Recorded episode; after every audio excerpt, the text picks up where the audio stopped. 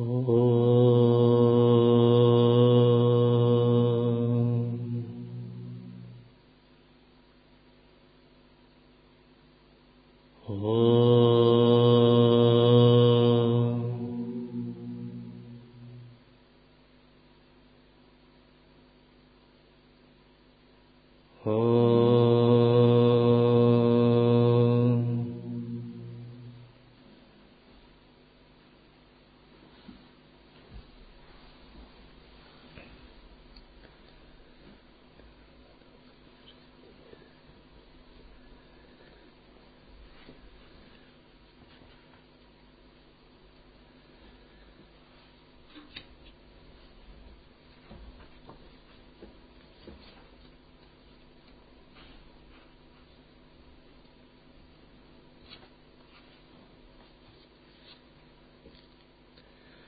Текст Кодекс Мастера, глава 67.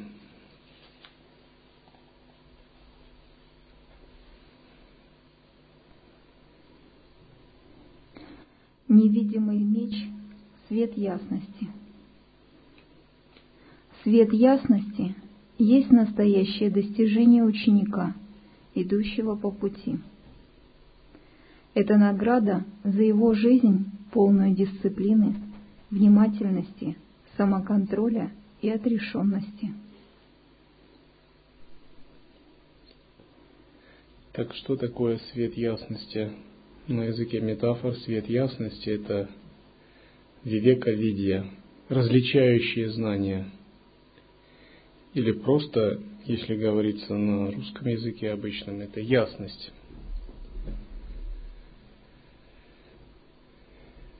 Именно когда у нас зарождена ясность, мы можем по-настоящему заниматься практикой созерцания.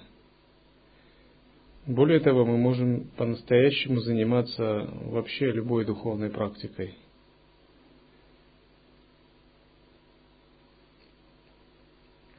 Часто символом ясности выступает, особенно в буддизме Махаяны, меч Манджушри. То есть различающее знание или ясность уподобляется тончайшему клинку, которое способно отличать знание от неведения, тонкие уровни сознания от грубых.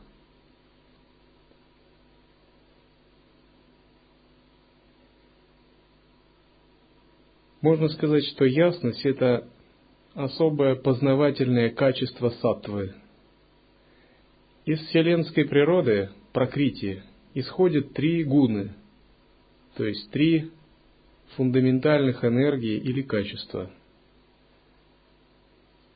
Сатва, Раджас и Тамас. Сатва является фактором девов, богов. Они, она несет качество ясности, осознанности, умиротворения, гармонии, спокойствия – Раджас – это качество динамики, буйства, страсти, самовыражения, активности и борьбы. Она присуща асурам. Наконец, тамас – это фактор тупости, уныния, страха, бессознательности, нижних миров, которые присущи животным, который утягивает сознание в нижние миры, заставляя его страдать. Можно сказать, что практик в течение всей своей жизни старается минимизировать или подавить в себе тамас и раджас, и насколько возможно активизировать сатву. Когда ему это удается, ясность возникает естественным образом сама по себе.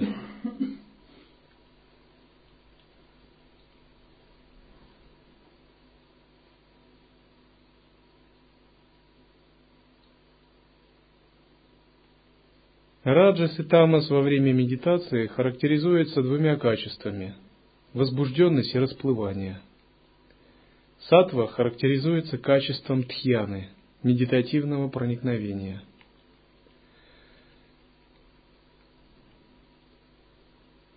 Естественное состояние естественно развивается из сатвы. Когда зарождена определенная ясность, мы по-настоящему можем быть в созерцательном присутствии, медитировать на природу ума или Всевышний Источник. Когда волны Раджаса или Тамаса затмевают зеркало ума, разумеется, мы этого делать не можем. Это тонкое понимание, позволяющее делать различия между самыми тонкими грозами. Это тонкое понимание, позволяющее делать различия между самыми тонкими грезами и беспредельным духом.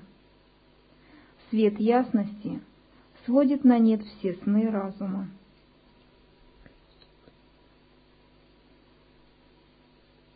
Когда у человека доминирует качество тамаса или раджаса, говорят, он не пробужден.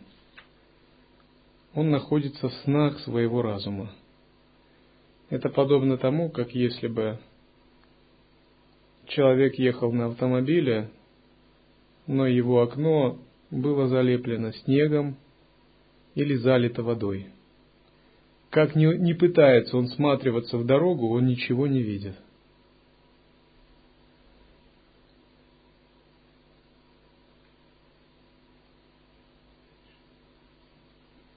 Свет ясности подобен острому клинку, рассекающему грезы и извлекающему из, ним, из них вспышки духа. Всякий раз, когда наш ум окрашен раджасом или тамасом, мы находимся в таком сноподобном состоянии. Часто, когда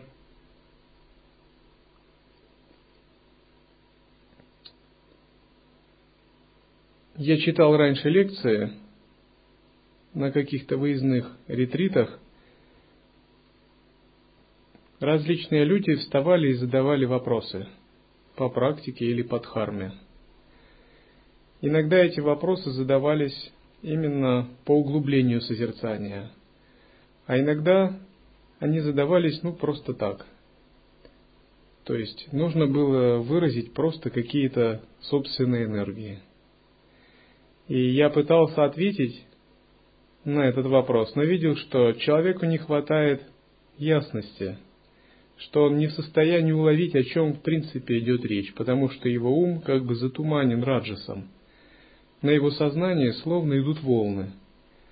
И для того, чтобы понять более тонкие вещи, ему нужно убрать эти волны из сознания. То есть, в принципе, диалог невозможен, и ответ будет бесполезен. Таким же образом, когда мы практикуем учение, очень важно, насколько мы устранили волны раджаса и тамаса из своего сознания. Если мы достаточно устранили эти волны, нам очень легко понять, о чем же речь.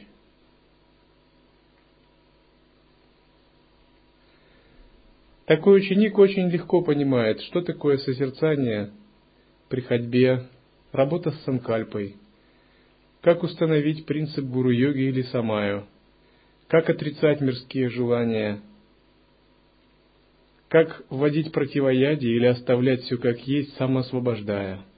То есть для него как бы духовная практика ясна, у него нет какого-то глубинного замешательства в отношении дхармы.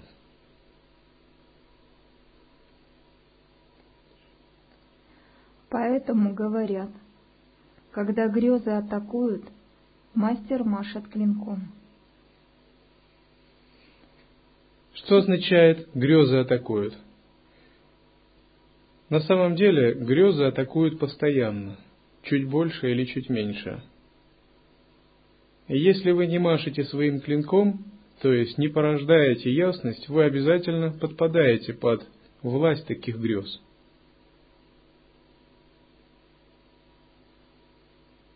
Грезы означают наше двойственное восприятие, отождествление с эмоциями и чувствами, отождествление с телом, половое, расовое, семейное, национальное, отождествление с чувством «я», различные виды микро-макро отождествлений, Все это различные виды грез, которые забирают Брахма Ахамбхаву, чувство сопричастности к Абсолюту. Грезы – это также подсознательные впечатления самскары, от ментальной отпечатки. Чувство делателя, отождествление с волей. Фактически этих грез очень много, и они существуют непрерывно. И часто практикующий начинает понимать на определенном уровне, как много у него иллюзий и грез, и ему становится даже за себя очень ужасно. Он понимает свое ограниченное состояние. Он видит, что все, из чего он состоит, это сплошные иллюзии и сплошные грезы. Тем не менее, когда мы порождаем свет ясности, все эти виды отождествлений начинают терять силу. Мы просто безупречно находимся в состоянии ясности – и они постепенно начинают обесцениваться.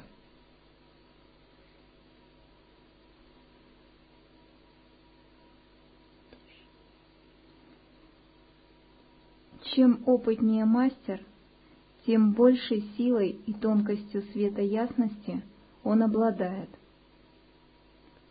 Тогда он просто расслабляется, погружаясь в свет ясности, и грезы исчезают мгновенно – не успевая возникнуть. Можно сказать, что ясность вивека-виде – это пребывание в самом высоком состоянии вибраций, в самом возвышенном состоянии. К примеру, если вы сталкиваетесь с грезами, с какими-то иллюзорными проявлениями, ум склонен подпадать под материальную обусловленность. Ну, допустим, если с вами общаться гневно, то вы заразитесь гневом и почувствуете через две минуты, две-три минуты, как из вас просто рвется гнев. Это происходит потому, что вы синтегрировались с гневом, и ваше сознание им окрасилось. Если вы будете общаться с кем-либо, у кого есть привязанность, вы сами начнете через некоторое время испытывать привязанность. Если кто-то в раджасе, вы почувствуете, что ваш ум лихорадит – и вы сами возбуждаетесь. Если у кого-то тупое сознание, вы испытываете туп, тупость сознания от того, что общаетесь с тупым сознанием. Все это различные виды сбивающих энергий, которые влияют на ясность. Но если вы порождаете свет осознанности, то эти энергии перестают причинять вам вред – вы просто извлекаете из любых энергий каких нектар или квинтэссенцию.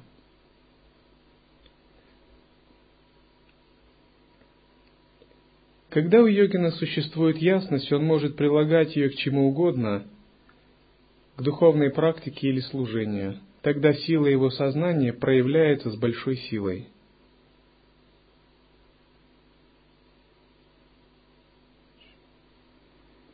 Опытный мастер способен мгновенно рассекать целые пласты самых плотных грез с очень слабым свечением и извлекать из них ярчайшие вспышки духа. Он также может без труда видеть самые тонкие грезы, маскирующиеся под беспредельное, и освобождаться от них силой света ясности.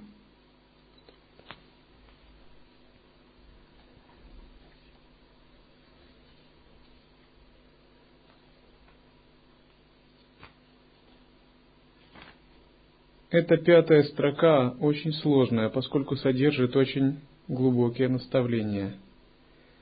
Рассеивать целые пласты самых плотных грез – это не что иное, как учение о превращении клеш мудрости. Когда проявляются клеши, нечистые энергии, обычный человек подпадает под них, накапливает карму – когда у йогина проявляются клеши или нечистые энергии, говорят, он их самоосвобождает, интегрирует, превращает в нечто чистое, еще до того, как они возникли. Обычный человек либо подпадает под клеши, либо он должен их жестко контролировать, как-то ставя заслонки или рамки в своем сознании. Йогин же действует, не подпадая под клеши, не ставя заслонок каких-либо в своем сознании, действуя, исходя из спонтанного интуитивного осознавания –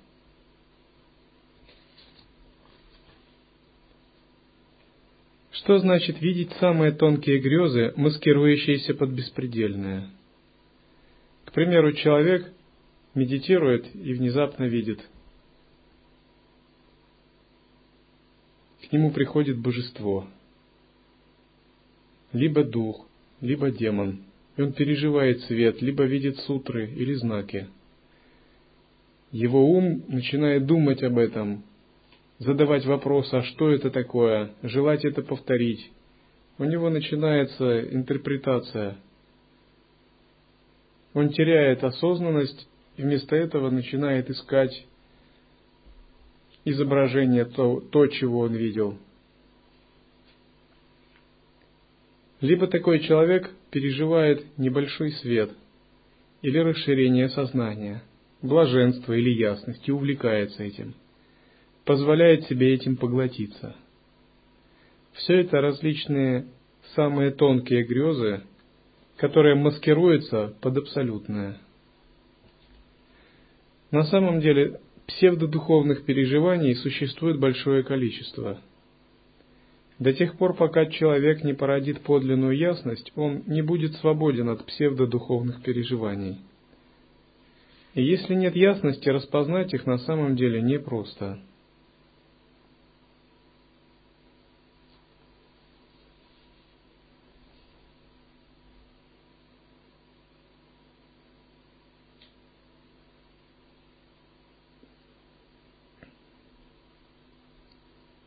К примеру, Арианатха рассказывал такой случай. Он приехал в Москву. Из Израиля позвонил один ученик и сказал, «Вы такой возвышенный монах, я точно чувствую ваши экстрасенсорные, очень высокие вибрации». Арианатха подумал, кто знает, возвышенный я или нет. Через некоторое время позвонил другой мирянин и сказал, «Я чувствую у тебя проблемы, крик души у тебя какие-то загрязнения, я тебе могу прийти и помочь. Но Арианатха, будучи все-таки немного, чуть-чуть хотя бы опытным практиком, в общем, очень спокойно отнесся и к тому, и к другому. На самом деле, все это не имеет ничего общего с видением. Это иллюзии, которые человек принимает за нечто реальное – Потому что когда ты находишься в естественном состоянии, ты не такой, и не такой. Ты в принципе неопределимый. И все, что бы о тебе не сказали, не определили, к тебе как бы не относится.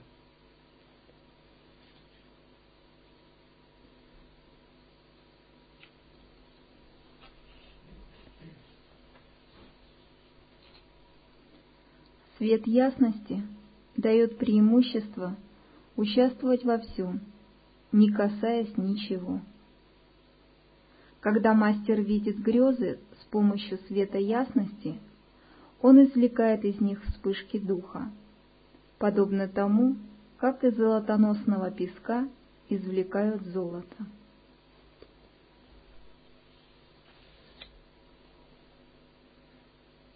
Когда у вас есть ясность, вы можете не отождествляясь ни с чем, взаимодействовать с различными вещами. При этом ваше сознание не окрашивается этим. Более того, взаимодействуя с различными вещами, йогин может извлекать очень глубокие медитативные состояния. К примеру, в Трипура Рахасе описывается, что момент, когда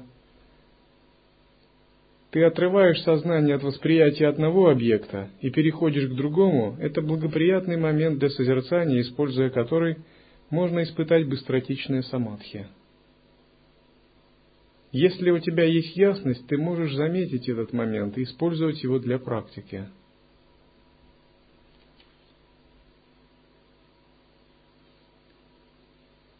Что означает видеть грезы с помощью света ясности. Когда вы осознаны, вы наблюдаете постоянно процессы, происходящие в своем сознании. Вы видите привязанность, радость, страдания, оценки, проективное мышление, эгоистичные проявления, тенденцию тамаса, тенденцию раджаса, тенденцию клеш, тенденцию сатвы, возвышенные состояния, гармонию, красоту, любовь, чистоту и преданность, расширенность, погруженность, блаженство, ясность, пустотность, величие, если такие бхавы возникают. Вы видите целый спектр проявлений в своем сознании. Это не так, что вы погружены в проявления и плывете вместе с ними. Нет. Вы их видите как нечто отдельное. Вы видите, как они, как волны или как игра, приходят и уходят. Но сами вы с ними не отождествляетесь, занимая более широкую позицию. Вы это наблюдаете во внутренней реальности, также вы это наблюдаете во внешней реальности. При этом ваше тонкое сознание является просто безоцен... безоценочным наблюдателем, безвыборочным наблюдателем, неотождествленным, постоянно абстрагированным. Когда такая невовлеченность, безоценочная наблюдательность укореняется, внутреннее переживание или внешнее перестают оказывать влияние на сознание. Вы больше не оцениваете реальность ни на уровне эмоций, ни на уровне концепций. Вы ее, в принципе, не оцениваете внешним способом.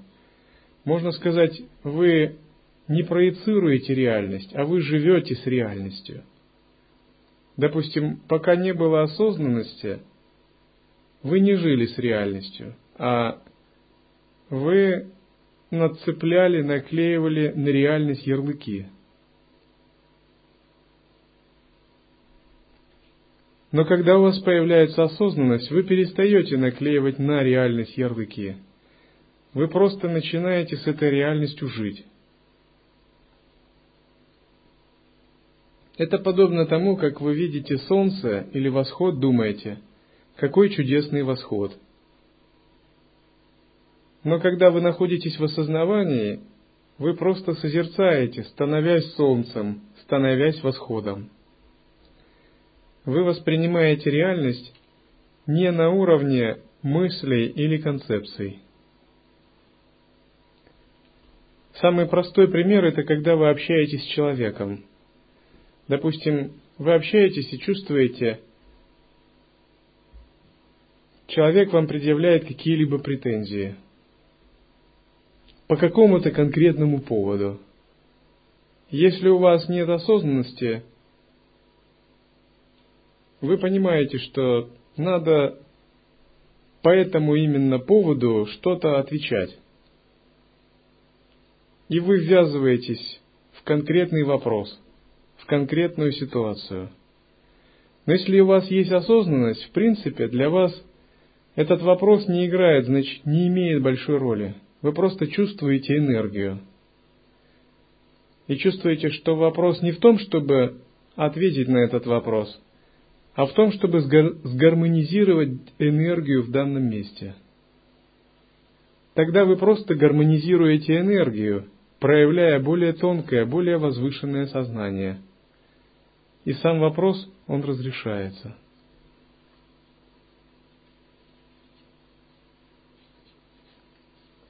К примеру, человек в сновидении встречает гневного духа. И гневный дух говорит ему, ты совершил то-то, то-то, за это ты будешь наказан.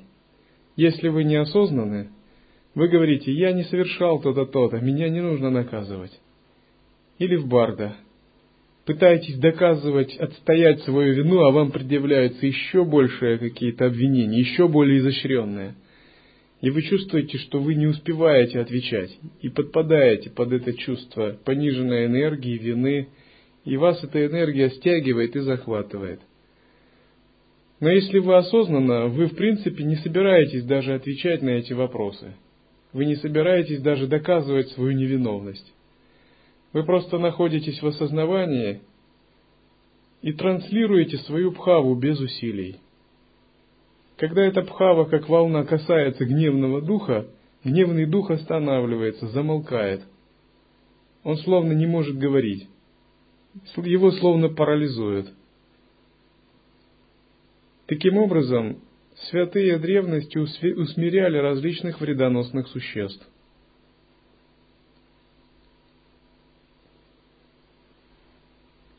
К примеру, если вы практикуете йогу сновидений, у вас может быть много подобных встреч. И от того, насколько вы осознаны, будет происходить либо усмирение таких энергий, либо подпадание под их влияние.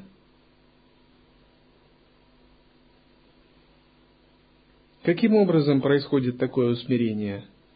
Когда вы находитесь в осознавании, свет ясности призывает силу исконного ясного света, нисходящую бхаву, и эта бхава насыщает сознание –